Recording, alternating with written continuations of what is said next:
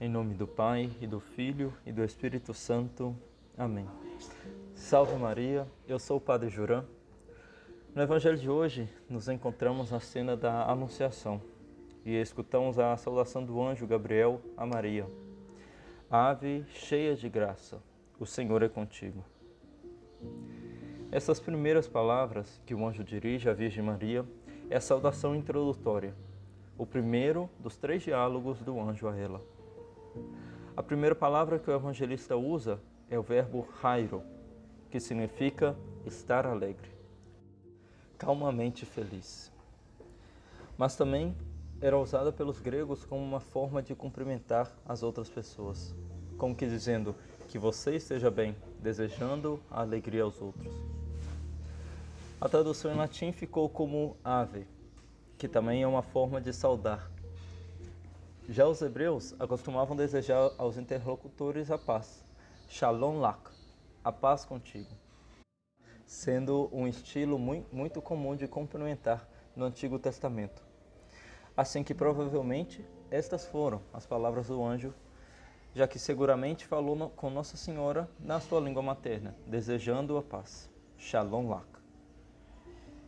Esse modo de falar tem um sentido religioso, de tal modo que, depois, o, o próprio Jesus vai impor este modo de cumprimentar. Ao entrar em qualquer casa, diga antes que nada: paz a esta casa. Lucas 10, 5.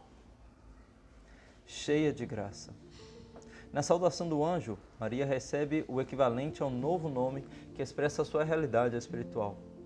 Ela, a Keharitomene, a cheia de graça, a graça plena.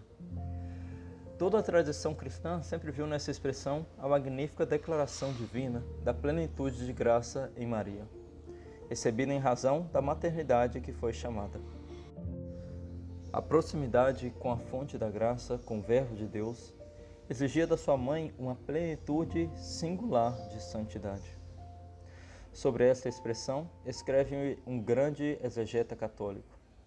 O gratia plena está escrito em grego pela palavra keharitomene. É uma palavra tão rara que este verbo, harito, só aparece duas vezes em toda a literatura grega desde o século II antes de Cristo até o século V depois de Cristo. E ela pode ter seis sentidos diferentes, continua esse exegeta. A eleição dessa palavra, tão rara, indica uma intenção muito especial no seu autor.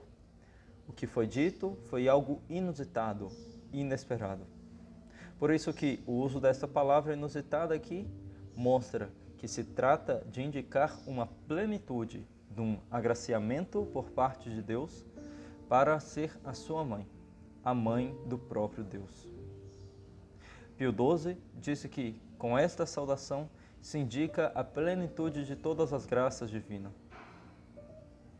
Essa expressão se trata de uma ação realizada em Maria, ou seja, o autor da ação é Deus.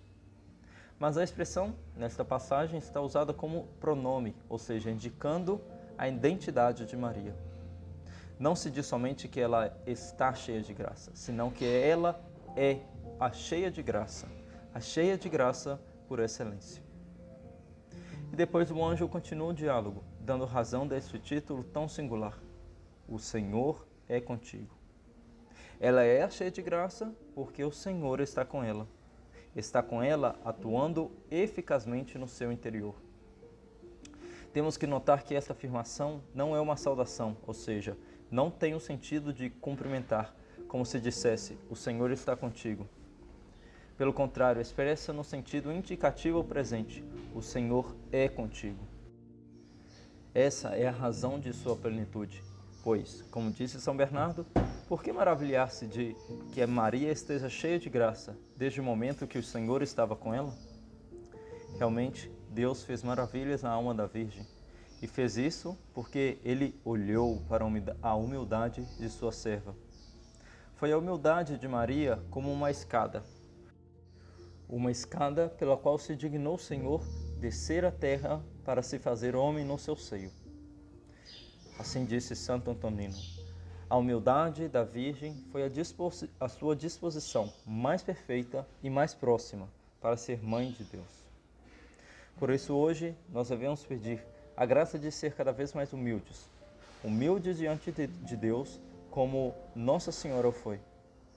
Para que neste Natal o próprio Deus também possa realmente alegrar-se, alegrar com a nossa alma e dignar-se habitar em nós pela graça.